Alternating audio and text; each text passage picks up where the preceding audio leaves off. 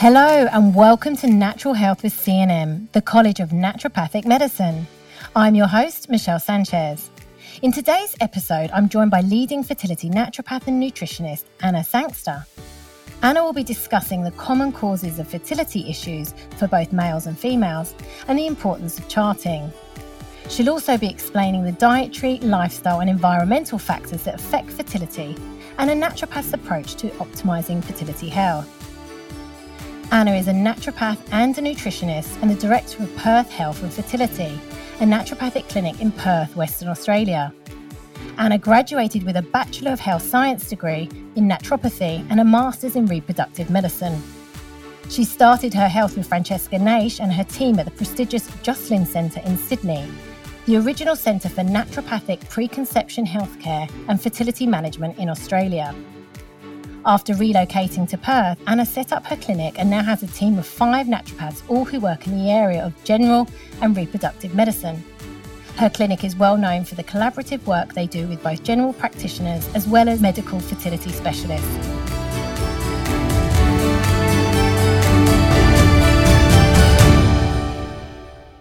Hi, Anna. Welcome. Thanks for joining me today. It's great to have you on the show.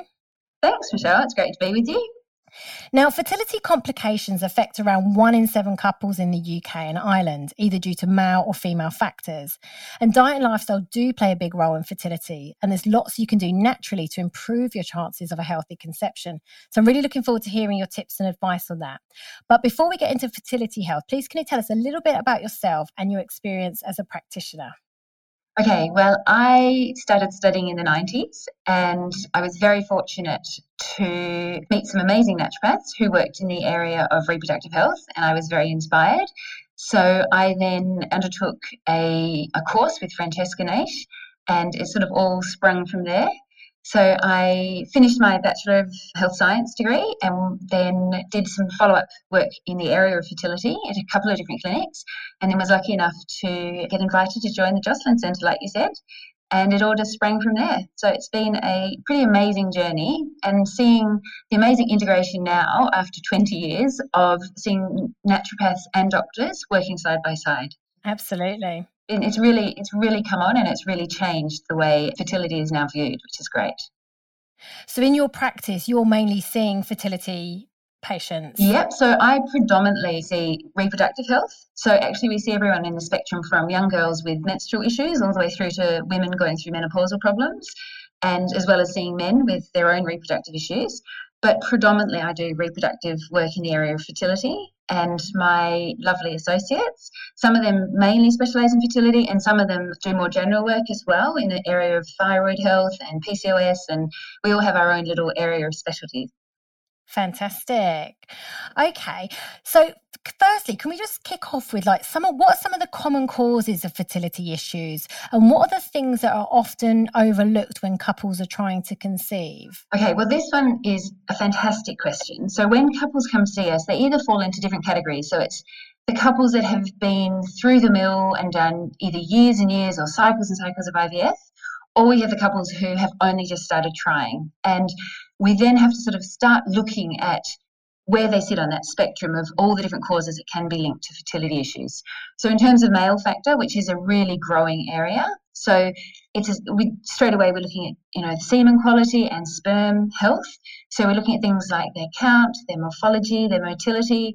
And I think one of the most important things is to ensure that there's what we call in Australia a DNA fragmentation check is done on the health of the sperm. And another word for it is a SCSA test. So it's really important that a man, we always make a joke, but it's important a man knows what he's batting with. Mm-hmm. Because what you don't want to do is start trying for a few years and then find out that actually you've got a, a fundamental issue that needs addressing. Mm-hmm. So sperm health obviously play a really big role, and male factor fertility issues is certainly seeming to be on the rise. And then in terms of women, you've got to ascertain where a woman's sitting in terms of her egg quality and also her ovarian reserve.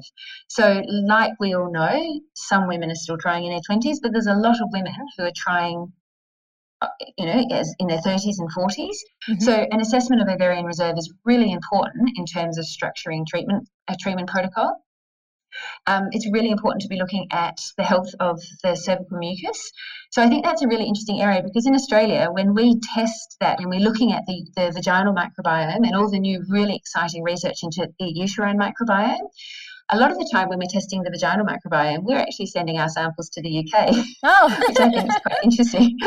um, and so, so yeah, so the old way of looking at the vagina was to do a culture. And now they actually send it off to the UK because you have some great labs there. And they're looking at the different bacteria in terms of looking at the DNA assessment and trying to understand much more comprehensively what's going on the, in the, vaginal microbiome because there's a lot of studies coming out saying that when people are going undergoing IVF, there's a really big correlation between the vaginal microbiome and the uterine microbiome and implantation success. Um, a fundamental area that's really important to, over, to, to, make sure is being assessed is are the fallopian tubes open? Mm-hmm. What you really don't want to do is get super healthy, address diet and lifestyle, only to find out that your tubes are blocked. So there's a, a physical obstacle, so sperm can't meet the egg. Yeah. Um, we want to make sure that the uterus has a lovely, healthy microenvironment. We want to make sure that the lining is thick enough to allow for implantation. And that's a fundamental area that needs to be addressed. Um, we need to make sure that the, the the embryo is able to go through rapid cell division, that the woman has really good progesterone levels to support a pregnancy. And another area that needs to be looked at in terms of causation for fertility issues is infections. So, mm-hmm. is there anything going on in terms of a um, an infection that might be affecting the male? So, we do a culture of the semen, or is there an infection for the woman. And a lot of the time, when we see couples and they've gone through the mill and they've had all tests done, really simple tests, which once were controversial and now have a lot more research behind them, looking at things like ureaplasma and mycoplasma, fundamentally important to assess because not only do we want a woman pregnant, but we want her to maintain that pregnancy and go on to live birth. So all these different areas need to be ticked, and that's where we have that lovely collaboration working with the medical profession so we can ensure that all the boxes are getting ticked along the way. And then we start looking at the lifestyle factors. So you want to be looking at the other causes that we know impact on fertility. So we're looking at a really thorough dietary assessment. We're looking at a really thorough lifestyle assessment. What toxicants are, are women exposed to? What, what are men exposed to? In terms of chemicals, things like phthalates, in terms of BPAs, in terms of all the factors that we know have what's called an endocrine disrupting factor. So you don't want to be exposed to chemicals, which may be, for example, for men, lowering testosterone levels or maybe elevating estrogen levels. And sadly, a lot of these chemicals are really ubiquitous. So we spend a lot of time educating our patients around all the factors, diet and lifestyle, that may be having a really negative impact on their fertility and they may be really unconscious of it. So it's a, it's an education process. Yep. Absolutely. Lots and lots of stuff to cover. there is, there certainly is. So, going back to the male fertility, in terms of you're saying that that sort of sperm issues are on the rise. Now, what would be the main cause of that? Is that a sort of dietary and lifestyle factor, would you say? Well, a really interesting review came, I think it was published in 2018, possibly 2017, and it was looking at um, the, the link to the review is actually on our website. It was looking at uh, it was a global study, so they looked. It was really interesting because Australian men are very seldom included in studies. So it looked at European men, American men, off the top of my head. Um, it looked at Australian men and New Zealand men, so that's even more rare to see in studies.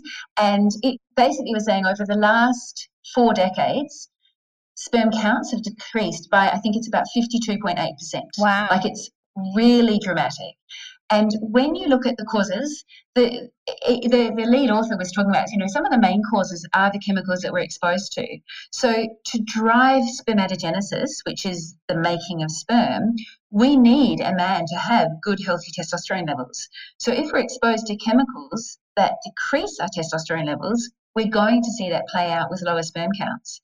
And I have to say, just, I mean, I've been practicing now 20 years. In that 20 years, I am seeing younger and younger and younger men with problems. Mm-hmm. And I think the assumption when they come to see us is always like, it's her fault. you know, it's it's the woman's fault. And they're always very surprised when actually we point out that their fertility has it is a problem, and particularly their count or the morphology or the motility has been really affected negatively.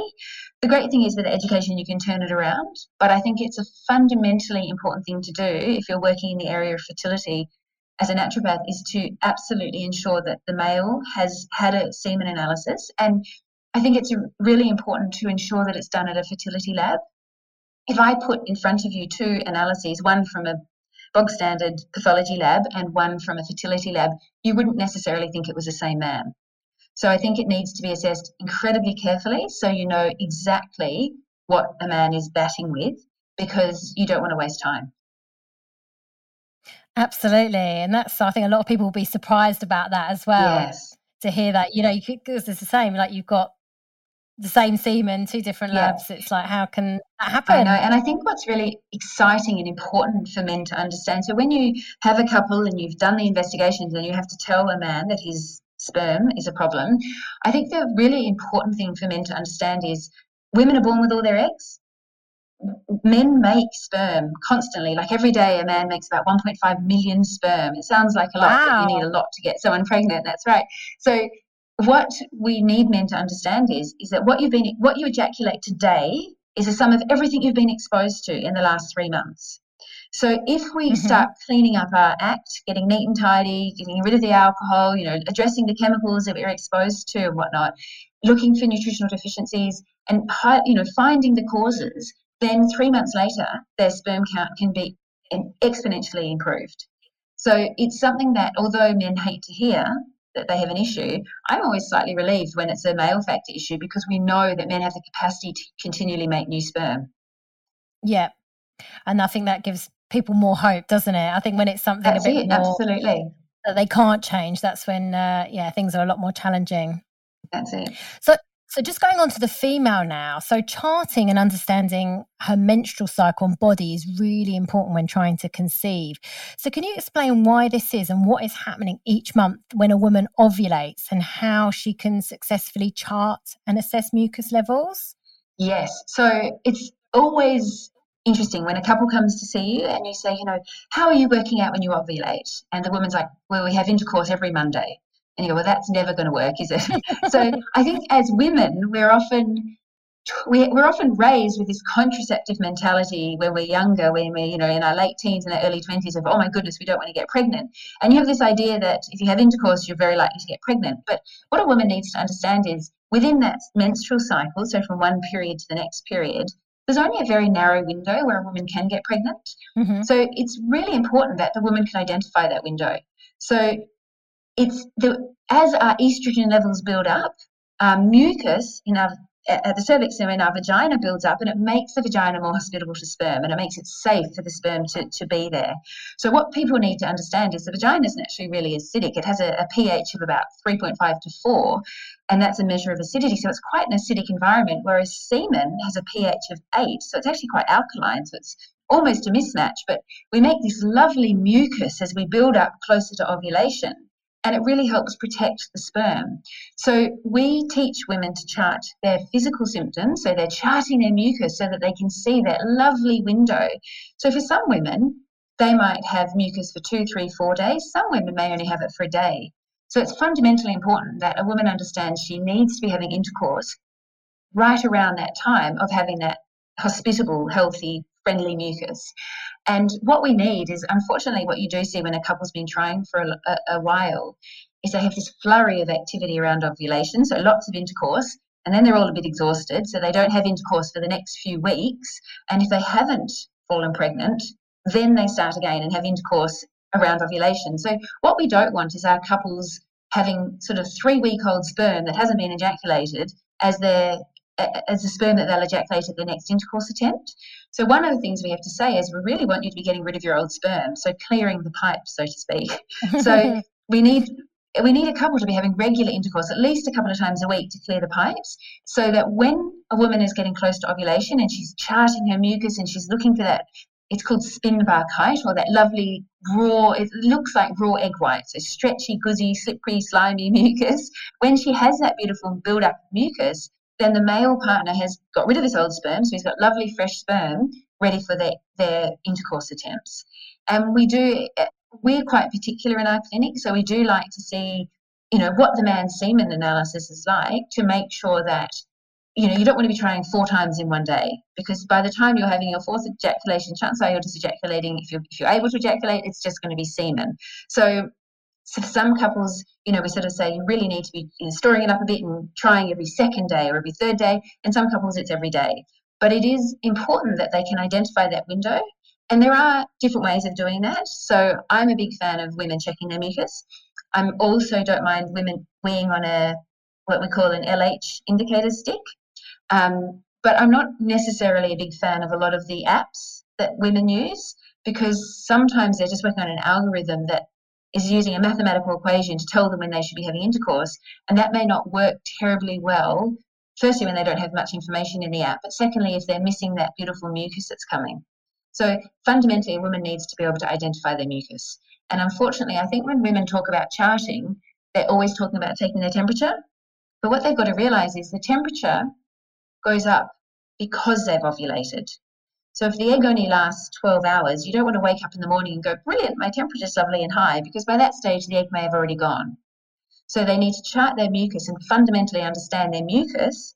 And then, really, when we teach women to chart their temperature, they're doing it just to confirm that they have ovulated.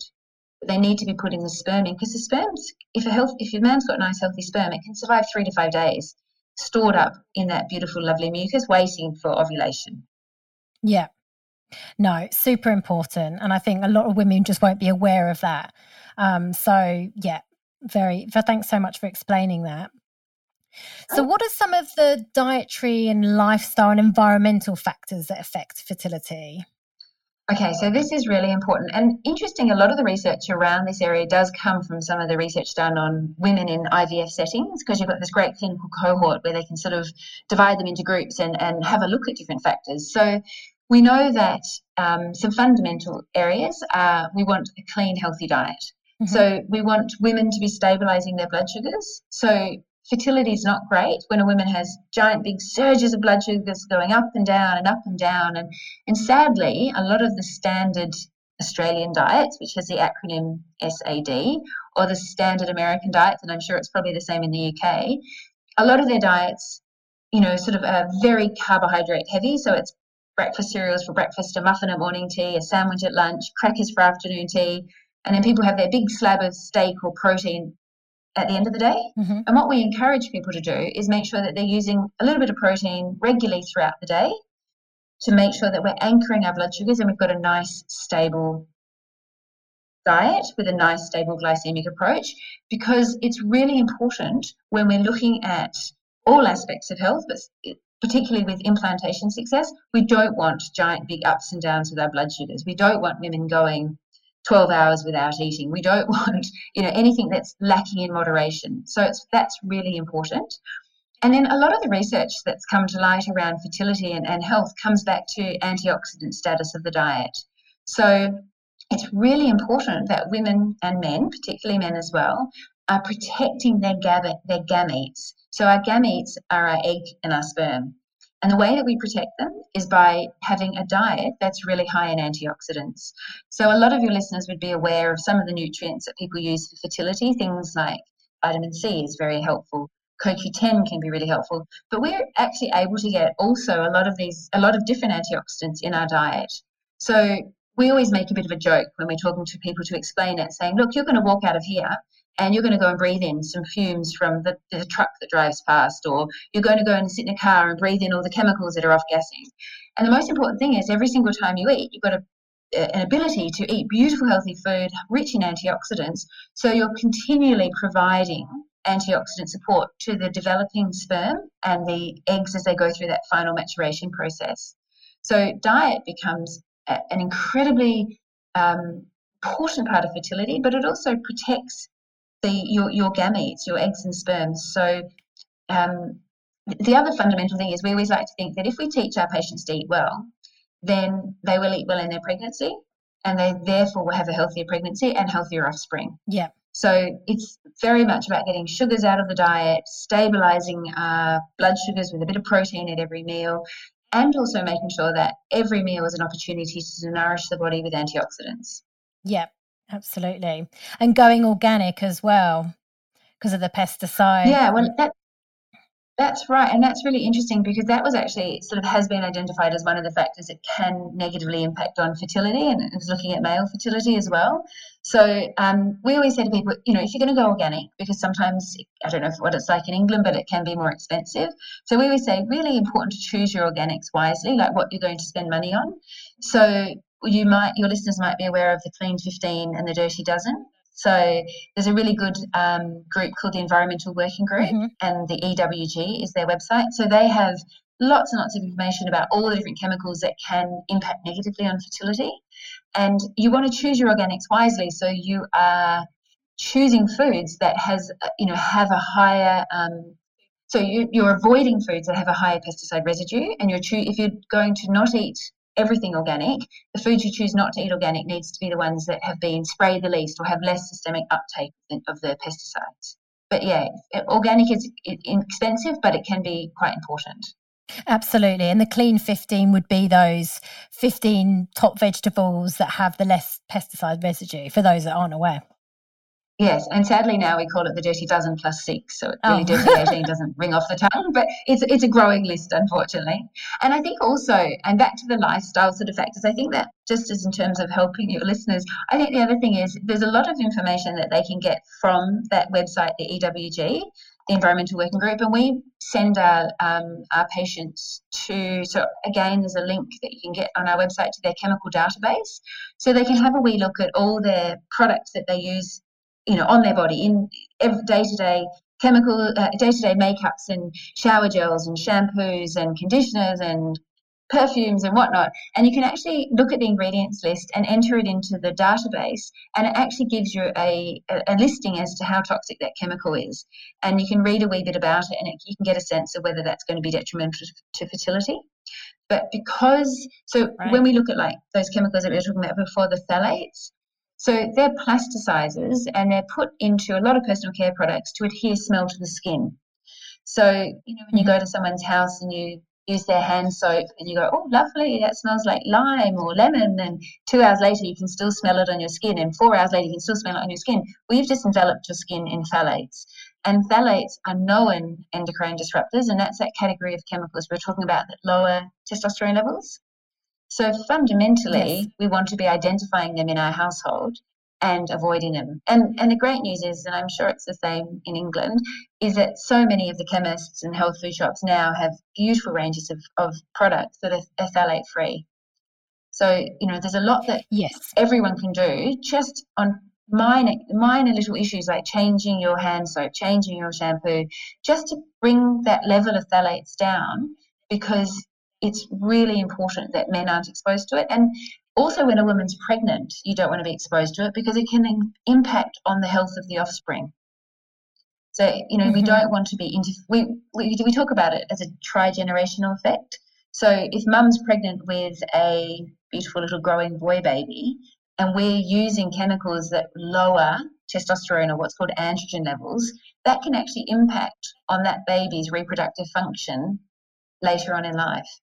So education becomes really important.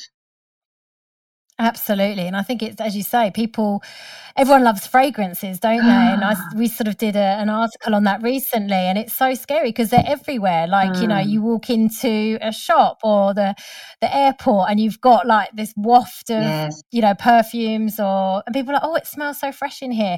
When the reality is that's just seeping into your body yeah. through your lungs, and causing havoc and people just and, and that's where education is key because i think once women and men start realizing wow this is lowering my testosterone levels i think they become a lot less attractive as something you want to be spraying on your body. And i think that so we, we spend you know a, a decent amount of our first consultation just in that education process where we help people identify these chemicals. And i think again that lovely empowering thing is most of these chemicals like phthalates have a six or approximately a six hour half life. The problem is that they're ubiquitous, so we're exposed to them over and over and over all day long. But if you make that conscious decision, right, I want to get this category of chemicals out, and you look at your personal care products and you look at the so phthalates are also quite high in food wraps. So if you look at you know what you're eating your food in and what you're you know what chemicals you're exposed to during the day, very quickly you can reduce your exposure, which is fantastic because it takes that two and a half months for men to make their sperm. So if we clean up their lifestyle, you really do see their, their sperm counts start going up, which is fantastic. Yeah, and just improve your general health as well. So improve your general health. Excellent. And also household cleaning products as well. And I think people are sort of spraying, spraying, spraying. If you look at under the sink, you know, people will have like tons of cleaning products and even your washing up liquid and um, washing powder, all of that will contain all these kind of fragrances and chemicals. And so um, there is another really good um, resource for patients, and that is looking at a website called buildingbiology.com.au. And that one is lovely because it actually um, it's an amazing it's an amazing naturopath called Nicole Bijlsma, and she really provides a phenomenal amount of information on her website. And we use it, we recommend our patients have a wee look so that they can get familiar with what chemicals do have an impact on fertility and what they can do about it to be proactive. Excellent. Thanks for sharing that. So, yeah, we'll pop those um, links in the show notes as well, and also the EWG, because that sounds like a great database. Yes, really helpful. With all their chemicals. Yeah. yeah. Excellent. So, how about other factors like stress and caffeine? What, what sort of effects do they have on fertility? Huge. Absolutely huge. And I think it's quite funny because every couple that's had fertility issues has been told at one time or another, just go away on a holiday, take some time out, you'll, like, you know, you'll get pregnant. And that might have been so in their first six months of trying, but often by the time they come to see us, they've been trying for three or four years. And so taking time out is probably not high on their agenda. Mm-hmm. So it's really important that they learn to um, manage their day to day stress whilst they're undergoing fertility investigations and fertility treatment. Stress is phenomenally big as a factor in fertility. It's a stressful journey anyway, having fertility issues, but lifestyle issues, I mean, every, everybody's stressed these days, it would seem. It's globally quite hard not to be quite stressed mm-hmm, at the mm-hmm. moment, yes. I imagine, particularly in England. Yes, so everybody is does have stress, and we need to work out how can we minimise that for each of our couples. So whether it's looking at their sleep health and ensuring that their sleep quality is really important, so that they have that restorative sleep, and we do a lot of work with you know managing sleep issues. Whether it's looking at and, and like you said with caffeine, we actually encourage all of our patients to stop coffee. So less of a factor for male fertility, much more of a factor for female fertility. But for anyone that's quite stressed, taking a stimulant often isn't really helpful. Mm-hmm. So um, generally, what we, we talk about um, working within a preconception window. So the preconception window is sort of about a three month time frame when we're sort of saying, listen, let's get you really healthy. It fits in with the maturation, the final maturation phase of the egg, and it fits in with that the, the, the, sort of 67 or 70 days it takes for a man to make new sperm. And during that time frame, we're teaching our couples to eat, we're teaching our couples to manage stress, we're teaching our couples to come off caffeine, which is a bit of a, a process in itself because sometimes you get quite nasty withdrawal side effects. And we're teaching them about lifestyle and, and, identifying different factors that can be negatively impacting on fertility. So, whether it's like the phthalates we were talking about, whether it's exposure to chemicals like BPA, or whether it's exposure to things like heavy metals. So, that can be a really big issue and really important for couples to identify what might be an issue. So, heavy metals are a, a really big issue. And um, it depends. You have to do a sort of a lifestyle assessment and look at what's going on. You know, what what um, where does a man work? Where does a, a, woman work? What they might be exposed to? Are they renovating their home? Because um, some of the really interesting cases we've solved, where we've got some, say, for example, fundamental sperm issues, you know, it might be exposure to lead, it might be exposure to cadmium. So, working through and identifying all the factors that might be impacting on your lifestyle become really important. Mm-hmm. And then teaching some stress management techniques. So whether it's, you know, for some people, it's not relaxing to have a massage. They might hate the idea of lying down and having a massage. And for other people, it's the best thing on the planet. Yeah. So it's identifying what works individually for each person and to try and help them build that into their routine and not see it as an indulgence, but rather see it as a necessity. Mm-hmm. So we need to have that time out to so that stress isn't. They, they actually talk about um, the hormone cortisol, which is what we, what we what we make when we're very stressed. They talk about it as a giant endocrine disruptor.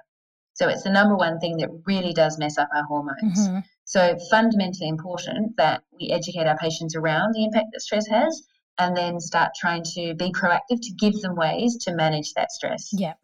And we have our lovely, I'm sure you've got amazing herbalists in, in the UK, but that's where we also, you know, it comes into its own using herbal medicine to help manage, you know, the nervous system. Absolutely, yes. We love herbs. But we'll talk about some more strategies a little bit later on when we get onto the naturopath's approach to fertility health. So, what are some of the routine tests carried out when fertility issues arise? And what tests do you recommend couples should do if they're experiencing fertility issues?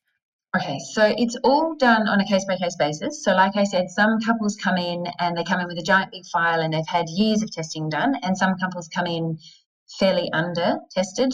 Um, part of our job is to literally go through every piece of paper and work out where there's holes because if they've come to us after years of testing, you can guarantee there'll be things that have been overlooked. So I always talk to my patients and say, right, let's keep it logical.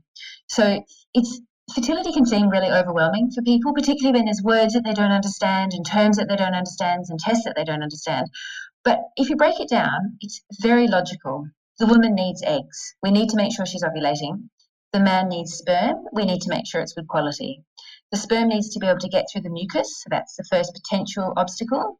Then the sperm needs to be able to get through two open fallopian tubes. So what we do is we test that the woman's ovulating, and an easy way of doing that is to check that she's making progesterone in the post-ovulation part of the cycle. We, like I said before, we send all of our men for a semen analysis at a fertility lab.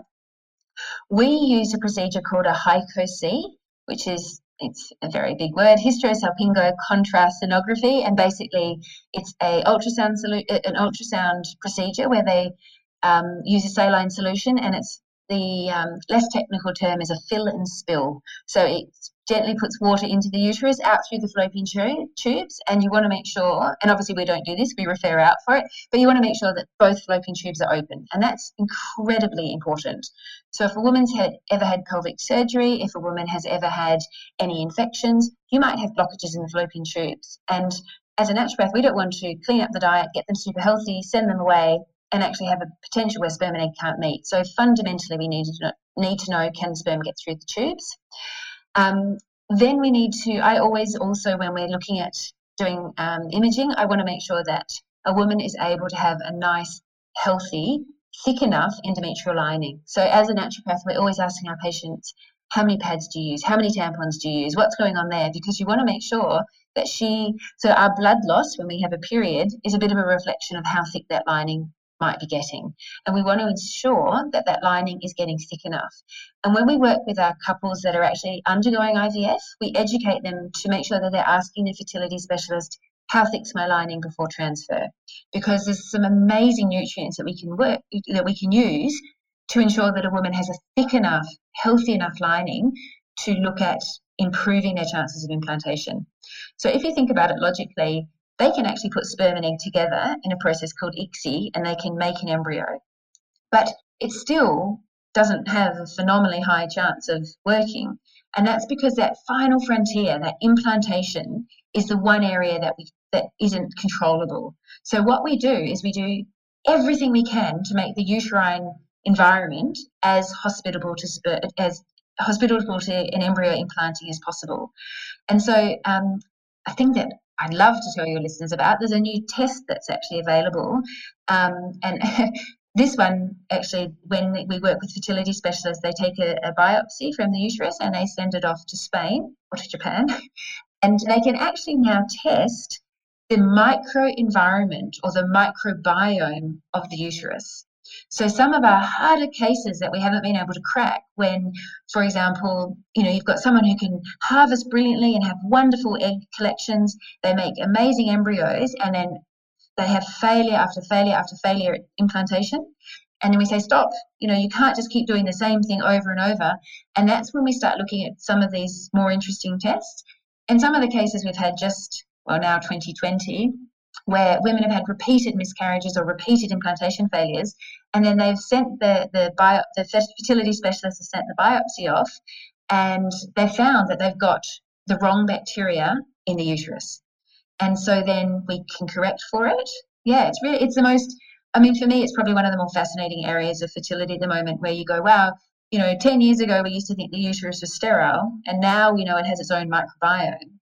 And as naturopaths, we can work with the fertility specialist and look at specific probiotics used orally and vaginally to start trying to influence the health of their uterus. And the results are really exciting, like phenomenally exciting. In fact, the first lady that I worked with ended up with twins. Oh, wow. we like, I don't oh. know. So when the very first, so the testing is called Emma and Alice testing, so they're acronyms. But when, so the Emma and Alice testing, um, the first lady I worked with ended up with twins, and I was going, goodness me, this could all go terribly wrong if this happens each time. Thankfully, the second one had a singleton. But it is, I think, when you look at the, the, the terrible term which we never accept, which is unexplained infertility, to me that really means you just haven't found it yet. Yeah. So we keep investigating, we keep looking, and it might be diet, it might be lifestyle, it might be vaginal microbiome, it might be now the uterus microbiome. And there is, it's just such an exciting area. And I think it's an area where there's a beautiful merging of naturopathy and and fertility specialists working collaboratively because you can make such a fundamental difference to someone's ability to go on and, and become parents. So it doesn't. It's not a test that everybody needs, obviously, because you know it might be a sperm issue, it might be a fallopian tube issue. But if you've got this sort of unexplained picture where you're getting repeated implantation failure with embryos that have been tested and are genetically normal, then it is a test that we start, you know, conversing about, and it's it's really exciting. That is exciting. Now, I hope she called her twins Emma and Alice. that would have been good.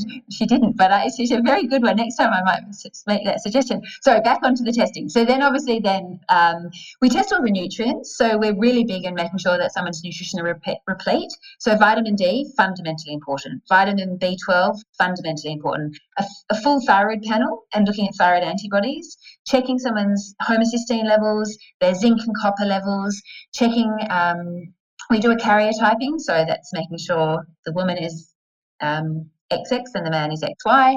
Um, a high vaginal swab. So every single one of my patients will be doing a high vaginal swab, and we're making sure that we understand the microbiome of the vagina. So what you don't want is to have an asymptomatic, so that means no symptoms, an asymptomatic picture where you actually don't have a healthy vaginal microbiome. You might have Candida albicans, so you might have thrush, you might have strep B, you might have something that may be negatively impacting on the sperm's journey up to the egg. So a high vaginal swab is critically important. And some of the research coming out now is looking at um, IVF success being able to be correlated with a woman's vaginal microbiome. So really important that that's under, undertaken. And we do them fairly regularly. So if a woman's having lots of um, lots of procedures going through the vagina. So if they're doing IVF, we want to make sure that we're staying on top of it and that we're using selective and, and very specific probiotics to ensure that we've got that really healthy microbiome. Um, like I said before, we get all of our patients to do a urine test, which is for mycoplasma and ureaplasma. And um, one of the tests I think that's probably really worthwhile talking about is looking at the ovarian reserve tests. So, sadly, in the last decade, I think we've seen more younger women having what's called um, premature uh, ovarian insufficiency or POI. And what that means is younger women running out of eggs early. And um, there is some research now where they're looking at, and this is that trigenerational effect we were talking about before, when um, if mum was a smoker when she was growing you inside. So I, am not sure if all your listeners know, but when you're pregnant with a, a girl baby, when she's inside of you, she has all her eggs. In fact, when she's 20 weeks gestational age, um, she has more eggs than when she's born. So it's a, it's a very unusual thing. So you actually have all those eggs that you are guarding her future fertility. So you don't want to be exposed to nasty chemicals. You don't want to be smoking. You don't want to be drinking because it will impact on her future fertility and her ability to go on and have children. So some of these young women in their 20s that we see with reduced fertility because they have lowered ovarian reserve, sometimes that's a factor of what their mum was exposed to in, in, when she was pregnant. So there's different testing that can be done. So some women will do an ultrasound and they will look at what's called an antral follicle count. And some women will do a blood test, which once upon a time was called the ovarian or the egg timer test. Um, and it's it's not a particularly great name. It's an anti-Müllerian hormone test, so AMH, and it's basically for me, it's it's not not necessarily a question of quality, but it is a bit of a time test where you can go, hey, your your levels are a wee bit low. Let's not go on a three year holiday and then start trying. Let's get the skates on and start trying now. And it's a really quite a good test if a woman's wondering, should I start trying? And, you know, she might be 35 and thinking, should I start trying or should I do another three years in my career? And then we might do that test and say, hey, this would be a really good time to start trying, particularly if you want to have numerous kids. So understanding your time frame around fertility is important. And particularly we see if women suddenly start having shorter cycles. So instead of the normal 28 day cycle, if a woman comes in and she's having shorter cycles, it's a bit of a hint that, wow, we might want to start looking at ovarian reserve and we might do either send her for an antral follicle count or we might do the AMH blood test and get a little bit of an understanding of where she's sitting on that sort of lovely broad spectrum of our ovarian reserve. But it isn't it is an important test. So that's the sort of way that we do it. So we want sperm, we want eggs, we want open tubes, we want to understand the mucus, and we want to make sure that we're covering all the nutrients that we know impact fertility. So iron status, vitamin D, B12, um, looking at zinc and copper, they're really important as well. So um, that's where we're working with our GPs to make sure that all the nutrients and all the tests are, are, are covered because you don't want to ever make assumptions with fertility. You don't ever want to assume that everything's been done. You want to, and I always sort of say to my patients, I'm really nerdy. I want to be ticking every single box to make sure that there's not one single thing we don't have a, you know, a finger on the pulse with. Absolutely. And I think that's a really key point because sometimes or quite often things do get missed, don't they? They do, definitely. And that and that is, you know, sadly when a couple comes in and they bring their big file, you can sort of see, wow, this hasn't been checked yet, or this hasn't been checked yet. And it's lovely that they still have all those options open, that they can sort of go down this avenue and, and explore this avenue. And I'd have to say, nine times out of 10, when a couple come to us after having issues with fertility and they've tried IVF numerous times, they haven't no one's taught them about diet no one's taught them about the impact that stabilizing blood sugars and increasing antioxidant and whatnot can, you know it, no one's addressed any of those things so it's wonderful that you can address them because it puts them back in the ball game gives them hope again and gets them that that bit closer to parenthood Absolutely. So now, if somebody isn't sort of going down the IVF route and they're just obviously having some issues, do they have to go to a fertility lab to get these tests, or could they just work with like a naturopath and their doctor? Absolutely no. Well, I'm, I'm not entirely sure how it is in England, but in Australia, if you're just if you're having fertility issues, your first protocol is depending on which way you go philosophically. But we always sort of work collaboratively with the GP.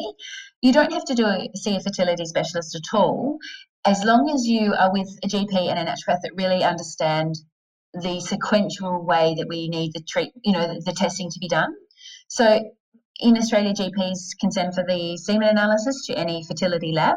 GPs can send for all the blood tests, and GPs can refer to have the test done called the HyCoSy to make sure that the tubes are open.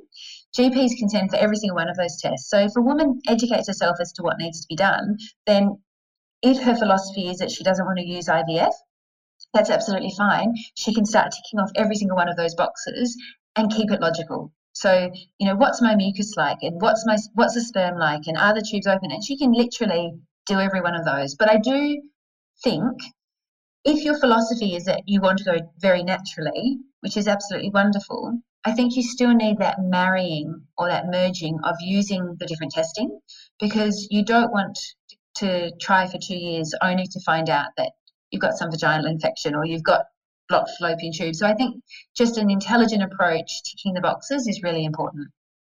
Yeah. Okay, great. And a question that we got asked by one of our listeners is Is there any way of telling how fertile you are other than trying and getting pregnant quickly? Wouldn't that be lovely? Um, yes. How can you tell how fertile you are? So I guess you could um, I, I, think the number one thing I send I do with a couple to see how fertile they are they are is send the man for a semen analysis. I think that's really important because there's no way a man can know how fertile he is until he's had that test done.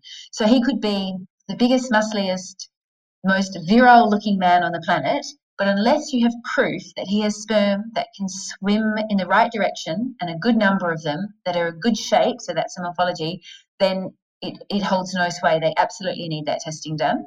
In terms of a woman, I think understanding her mucus and understanding that she ovulates and has good progesterone following that, I think that's important. Um, to fundamentally be able to say, I am a fertile woman, I think you need to also make sure that you know your tubes are open. So, you know, there's a few things that I think you really should ensure. And I guess I think the other thing, Michelle, is it depends on the age. If you're 22 and you decide I want to have a baby, then you know you've got some years up your sleeve to um, take it a little bit more slowly. If you're 42 and you want to have a baby and you want to do it naturally, I still think you need to do the test to make sure that you are not going in the wrong direction. Yeah, very good point. Now, let's look at the naturopath's approach to fertility. Uh, what key steps can couples take to improve their fertility, and what dietary and lifestyle recommendations as a priority for enhancing fertility? I know we've touched on quite a few things as we've gone in terms of the diet and antioxidants and getting rid of caffeine, but is there anything that we haven't covered that you think would be really important? yeah, important? so I think well, looking at the different nutrients that are key to fertility is really important. So um, we are seeing more and more vegans um, having issues with fertility. And I think that because veganism is very trendy and popular globally, I think that people need to understand that you need to have fundamental nutrients in the right amounts. And if you have decided to have a restricted diet, then you still need to make sure that you are somewhere getting those nutrients into your diet. So, you know, all of our patients will will do a dietary assessment and if we feel like, okay, so let's, we, for example, if we were to look at a vegan, if um, a patient has a vegan diet, then we need to check. Obviously, most vegan people know um, that they need to check their iron. They need to know that they need to check their B12. But a lot of our vegan patients don't realize they also need to check their zinc. They need to check their copper status. They need to check their iodine status, their selenium status. So there's a lot of nutrients that are really fundamental either to protecting the egg or to different aspects of the sperm. So whether it's looking at the head of the sperm, the mid piece of the sperm, or the tail, certain nutrients play certain key roles in all those different aspects and they need to be assessed for. So the naturopathic approach is once we've ticked off the fundamentals, we need to then really drill down and go, what might be missing in this diet? So a key one I would have to imagine for people in England is vitamin D status. So I would say if you have low levels of vitamin D, they need correcting and um, fundamentally important for both sperm and egg health. I think it's important to point out that it's not an ad hoc thing that you do because not enough vitamin D. For example, if we were to take the quality of DNA inside the head of the sperm, so when we look at that test where it tests the DNA or the DNA fragmentation, if you have low levels of vitamin D, you are more likely to have more damaged DNA in the head of your sperm. But if you have super high levels of vitamin D, you may also have the same problem. So, what you want to do is get your levels tested and know where you want to be sitting. And I would imagine in your winter time, and with people not going outdoors very much in the summertime at the moment, that there's going to be a lot of vitamin D deficiency. So, having it tested, knowing where you sit, knowing how to supplement becomes really important. Um, iodine status really important for the thyroid, particularly for our pregnant women who are going to be you know maintaining a pregnancy. We need we need their thyroid assessed we need it understood and we need if they haven't got an iodine rich diet then we will be looking at supplementing with iodine um, the same with you know certain nutrients like um, making sure that people have adequate folate on board making sure zinc is zinc status is, is really incredibly important in australia we seem to have lots of people who have really low levels of zinc and um, you know, it's partly dependent on uptake, but it's also partly dependent on what soils, so where you're living and what soils, you know, how much zinc is in the soils. But really important that zinc status is assessed. And um, as we are seeing more and more women starting later, we've got those certain nutrients with that sort of age related decline. So coenzyme Q10, a really important nutrient. And I think what's lovely, when I started 20 years ago, we used to get feedback from patients saying, Oh, my doctor says we don't need any nutrients, we don't need any vitamins. Forgetting, of course, that folic acid is vitamin B9. But now, what's wonderful is that a lot of the laboratories, a lot of the fertility labs here, are using our nutrients. So we're seeing um, a lot of the fertility labs using things like vitamin E. We see a lot of the fertility labs now routinely prescribing coenzyme Q10. We see a lot of the fertility labs routinely prescribing inositol for certain patients. So I think it's becoming much more mainstream, which is great. So, you know, I've really, caught up. they've caught up. That's right. So, a really good dietary assessment and then a really good understanding of what each individual patient may be lacking is important. And then I think that whole wonderful, amazing new area, well, not new, but newish area of understanding the microbiomes is really important. So we like our patients to do that vaginal microbiome assessment. Just really important that people understand in terms of the Emma analysis testing that is done through a fertility lab, and mm-hmm. it's in its infancy. It's you know it's only been around for a, a little while, but it is seeming to provide some really interesting answers for couples with long-standing you know unexplained infertility. So um, for some couples, it's revolutionary. And I think the most important thing that patients need to understand is you can't just go to any health food shop and say, I'd like a probiotic, please. So probiotics need to be very individually prescribed and they need to be very evidence based. So mm-hmm. I would say, oh, controversial, but maybe 50%, 60% of the, the probiotics on in a health food shop over here, I wouldn't bother with. Like you need to be prescribing very specifically for very specific areas of the body depending on what you're trying to achieve. So that's where, you know, your listeners, you know, making sure that they're working with a naturopath who's testing appropriately and then prescribing probiotics very specifically is really important. Absolutely, because I think a lot of people that you say the word probiotics and they just think, I'll just go grab the nearest one at the supermarket, you know, or the health yes. store. Yes, and I think that not understanding that, for example, some probiotics might be specific for eczema, or some might be, well, not specific for, but have evidence that supports their use in eczema. And some might have evidence that supports their use in reflux. Some might have evidence that supports their use in constipation or in diarrhea. And you don't want to get those two mixed up. So, really important that you, you know, we're targeting um, the area. And so there's really amazing, I mean, it's come along in leaps and bounds looking and understanding the vaginal microbiome. And it's one of the few microbiomes in the body that is not meant to be very diverse. So, um, you know, the, the, when we talk about the gastrointestinal microbiome, we're talking about having a wonderful diversity. But in the vagina, we really want a lactobacillus dominated, in particular strains of lactobacilla dominated vagina. So, understanding it and encouraging the right microbiome is really important. Yeah, Absolutely. No, thanks for flagging that up. So, how about some of the other factors, you know, especially for male, like things about like having a hot bath and phone use, not keeping their phone and Wi Fi? Because I know you're really big on that. Yes. Talk to us about some of those things that people might not know and they do, like, you know, charging their phone by their bed and things yes. like that. Well done. So, that's absolutely right. So, um, if we, we've, we've got to look at the lifestyle factors because it is women are starting later men's fertility is probably, I think, seeming to be more markedly declining. And it's in the media, at least over here, it's really portrayed as it's a, you know, often a woman's issue, but women are just starting later. Whereas we have this fundamental issue of younger and younger people having lower and lower sperm counts and more damage to the sperm. So, understanding what factors damage sperm is really important. So, like you flagged, radiation is an issue. So, radiation. So I, I, when a couple come in, I always sort of say, "And have you got a phone in your pocket?" When we get to the radiation section, and I'm always a bit aghast by not just one, but one in the front, one on the other side, one you know in the back pocket. So some of my patients are pulling out two or three phones: the work phone, the home wow. phone. I know, and you're literally radiating your testicles, so it's not a good idea. So I always say, look, I've had my children, pop them up on the desk near me. and we don't like men popping them in their top pocket because of, you know, we don't want it around the breast tissue.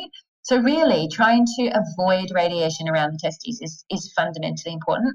We have to be realistic. We live in a world where if you're not on your mobile phone, someone standing next to you is, and if you're not on your laptop, you know, you know, hotspotting off your phone, someone else is. So we're all exposed to radiation all day. But we do encourage people to have um, a look around their house and try and make their house a sort of a bit of a sanctuary. So let's not charge our mobile phone right next to our head. And if we are going to, well, let's put it on flight mode. And if we can, let's take it out of the bedroom and make that bedroom a place for sleeping rather than some sort of, you know, entertainment, stereo, Wi-Fi's, you know, video, what, what Netflix sort of area. Let's keep the bedroom at least so we've got hopefully about eight hours a night where we're keeping that, you know, as healthy as possible. And I think a really interesting cohort that's sort of looked at is young teenage boys who start going through spermatogenesis. So when they're going through puberty, they start making sperm. And there's very few teenage boys these days that don't have at least one mobile phone glued to their pocket pretty much endlessly. Then they are in a Wi Fi school, they go home to their Wi Fi house, and they generally sleep with their phone right underneath their pillow. So I think what we need to do is just have a greater respect for the body making endless amounts of sperm. And we want that process to be as facilitated as possible rather than sort of constantly interrupted and damaged. So yeah, radiation is a big one, and it's the same with you know we encourage our patients to be very cautious if they're going for X-rays. We sort of say, look, you know, you need to get an X-ray, but do ask for that lead apron. You know, cover everything up because you want to make sure that your testicles are exposed to the minimal amount of radiation possible, not plugging a phone into them. Absolutely. Mm. So there's lots of there are you know so many lifestyle areas that people can just slowly start making a difference to and it is just a matter of education, but it does, you know, it's their exposure to plastic and exposure to um, God, you know, personal care products and your exposure to radiation and what water they're drinking and, you know, not having the stimulants. But each small little thing adds up. And if we if we let them add up, it can have a detrimental effect on fertility. And if we turn them around, it can have a fantastically positive effect on fertility. So it's often the sum of lots of little small behavioural changes that can start making that difference so that couples are heading in the right direction with their fertility. Absolutely. And that's a great thing. So, filtered water is a must as well, isn't it? Well, I do think it depends on. We talk a lot about sort of depending on what um, water filter you need to get, and it depends on where you're living. But yeah, filter. We do encourage our patients to filter their water um, because we don't want lots of chlorine because you know chlorine is designed it's wonderful it makes us a developed nation and we have safe water supplies but we don't necessarily we want it then filtered out before it goes into our body um, we want to make sure that we're not getting pesticide residue and runoff and whatnot so yeah a good water filter is really important to having um, you know to promoting general good health Absolutely. And I just wanted to touch quickly on just the emotional health because I know sort of stress and um, will play into that because anyone going through fertility issues, there's a massive strain and it affects the relationship. Their sort of it becomes the focus of their life. And have you found that sort of emotional side of it will be the one factor that is you know causing these fertility issues? Um, well, I always say to patients it's probably never one factor, it's lots of little factors that add up and lots of things that have been overlooked. But I think the emotions can't be ever underestimated. So, and I think that because sadly, I think people are very um, reluctant to have too many open conversations with friends and family about their fertility journey. So often a lot of people don't know what other people are experiencing in that area. So, you know, people might feel the need to put on this big smiley face, but everybody asks couples, Oh, are you planning on having children? Or, Oh, when do you think about having kids? Not knowing that they may have had nine miscarriages or not knowing that they've been trying for five years. So I think it is incredibly difficult for some couples. And sometimes what when you have a couple in front of you and they have been trying for three or four years or five years and they are absolutely strung out.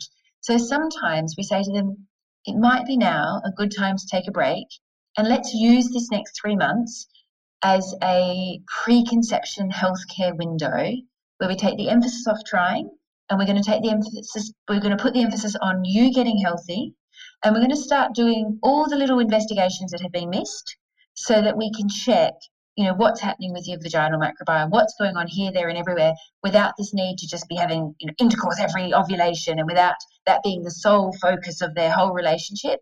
So it's some couples couldn't stop trying if they tried because they feel like they're wasting time. And other couples you can see them breathe a sigh of relief and go oh thank goodness. Let's stop. And they stop and they recalibrate and they learn more about the fertility side of things and they learn about all the factors and we always say to couples we can't guarantee we'll get you pregnant, but we can guarantee we'll give you the best chance of getting pregnant. But absolutely along the way, we can guarantee you'll be the healthiest you've ever been.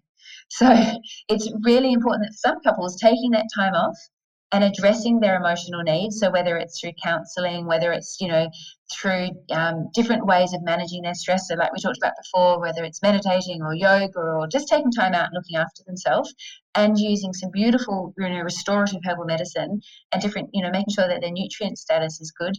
It sometimes gives them the ability to understand their fertility, have a breather, and for some couples, then they start again refreshed and ready to go. And sometimes, Michelle, sometimes when you have a couple and they've been trying for three years, and then you do the test on them and you say, you know, your tubes have, are blocked, or you've got, you know, a, a, an issue with the sperm mucus interacting, it's like you can almost say those three years weren't real tries. They didn't count if the sperm can't get through the mucus, if the sperm can't get through fallopian tubes that are blocked. And it sort of almost takes the pressure off where they go, oh, thank goodness, there's a reason. So it's very empowering for couples to walk the journey with you with great understanding every step of the way. What's being checked? Why is it being checked? What does it tell them? And so they understand their own fertility. And so educating our patients yep. to be conversant in fertility is really important. Absolutely. And I think, you know, people just, well, especially women, they just become more in touch with their body and just feel more empowered, don't they, when they have yes. that knowledge and they understand things. Yeah. And also, I think if they are going down the IVF route, it gives them the language that they need to discuss it confidently with their specialist. So always say to people, you're paying your specialist to answer your question. So be confident. Go in there and say, right, how many eggs did I harvest? How thick was my endometrial lining? You know, how good is my progesterone level? So I want them to be really conversant. If that's the road they're going down, they don't I don't want them to feel intimidated by it. I want them to feel that they're in a journey with their fertility specialist and that they are empowered to ask these questions and know every step of the way what's happening. And I think, you know, women and, and men can provide ph- phenomenal insight into their own case they might, you know, you might suddenly go, they might say, well, does it make a difference that, um, you know, my my mum and all my sisters have celiac disease? And you go, wow, yes, it does, because you're not absorbing your nutrients. And so sometimes they they have these fundamental questions, and no one's uh, they haven't been able to ask anyone. And so for them to have a, a forum where they can ask questions and feel safe, and then we can start sending them in the different directions to get you know investigations ticked off is empowering. It's like starting starting afresh and knowing where they're going is really important. Absolutely. It's, yeah, fundamental. And I think because it is such a confusing and confronting time, especially because people just think, oh, there's something wrong with me. It's just like one of these things that you just think, oh, I must be able to do it. And then people start trying and then they realize there's an issue on the male or female side. And again, I think sometimes with relationships, that there's that blame, isn't it? It's your fault. No, it's your fault. And it's like, you know, it's. And, uh, it's true. And a wonderful doctor once said to me, I think you'll find if you find a little something on the man's side, you'll also find a little something on the woman's side. And it seems like the number of times where you go, wow, he's got really compromised, more, you know, motility, sperm aren't swimming in the right direction, or you know, there's got really compromised morphology. But you also find she's got quite low progesterone levels. So I think it's there's so many little factors that have to be ticked off that I think it stops the blame game. And you know, it's so important because you know there's enough going on without that happening. Absolutely. And as you say, you know, sort of in recent years, all the dietary, lifestyle, and environmental factors affects everybody. So, you know, it's going to affect both male and female in some way. And I think that those areas are growing. I think we're exposed to more and more chemicals. I think people's diets. So, I mean, we haven't even touched on, you know, the issue of weight. So, you know, the issue, if we have more and more people coming to see us and you know if we and i'm not a big fan necessarily of the bmi as a wonderful measurement of understanding a person's weight but ivf labs are really clear in australia they don't want people whose bmi is too high because it's a danger for the woman. And you know we have so many couples that come to see us and both men and, and both the male and female are overweight. So if a man's particularly overweight he actually we have the issue of when we have all this you know adipose tissue so we have that sort of um, lovely big tummy with all the rolls. So um, when we have that, what men don't realize is that all those fat cells contain an enzyme called aromatase, and it can be converting our testosterone through to estrogen. So when we say to a man, well, we need to check your estrogen levels, they're always like, oh, men don't have estrogen. You say, well, actually, they do. And we need to test yours because we, like we said, we need the the testosterone to be driving spermatogenesis, not being converted to estrogen. So we spend a lot of time with our couples who are carrying a wee bit too much weight to really work with them to understand that it's not conducive to their fertility journey and it's not going to be conducive to a healthy pregnancy either, which is really important. So we work a lot, you know, making sure that our couples are aware the impact that weight may be having and how it may be impacting on both male and female fertility and then it's nice they can work together to lose that weight. And sometimes women and men will you know take that sort of preconception window and go right that's it let's get those 20 kilos off. So you know i've worked with women and men who've lost you know 40 50 60 kilos and you just go that's phenomenal. Yeah. And and it's life changing but you also know that their offspring will be healthier. And, and it's really important that people understand it's not radical. We cannot have people and, and you don't need to lose that sort of very large amount of weight. Sometimes you only need to lose a few kilos. Sometimes you might need to lose five or ten. But it is it mustn't be lacking in moderation. It must be you know gentle, manageable weight loss because anything that is a shock to the body is not particularly helpful for fertility. No, absolutely. Absolutely. And I think that would be quite pertinent for women that have PCOS, polycystic ovarian syndrome. That's very much sort of yes, blood sugar management, um, weight management. Yes. And I'm glad you raised that because actually one of the things when we were talking before earlier about that, that test, the AMH, so anti-Müllerian hormone test, where it's the, the one they sometimes call the egg timer test, it's really important for women to understand as well that if you have PCOS, your AMH may be raised. And so, you know, we want women to have a good AMH. But sometimes women will come to me and say, "Oh my gosh, my AMH is amazing. i am so fertile. I could have children forever." And you say, "Actually, your AMH is raised because you have PCOS." So it's important that a test is interpreted in context.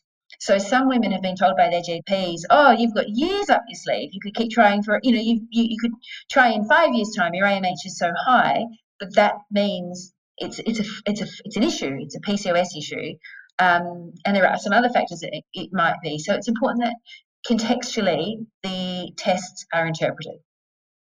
Absolutely. Yeah, absolutely. It's a really, really key point. Thank you for flagging that. Wow. Thank you so much for sharing all your wisdom with us. It's been absolutely fantastic. And I, I know it's going to provide so much hope for many couples out there who might be struggling with fertility issues. So, so Anna, where can people find more information about you and the work you do? So my clinic is Perth Health and Fertility, and we have a website which is perthhealthfertility.com.au and um, they can have a wee look on there. And it talks all about um, the different members of our team.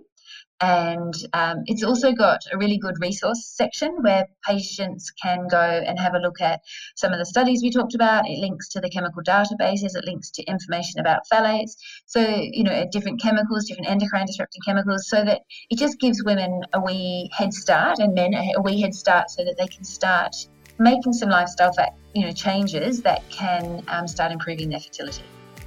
Excellent. So yes, we'll pop uh, we'll pop that in the show notes as well.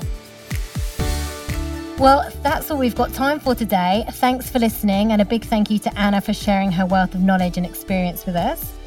You can find all the information discussed today and more about Anna in the show notes on the CNM website at www.cnmpodcast.com.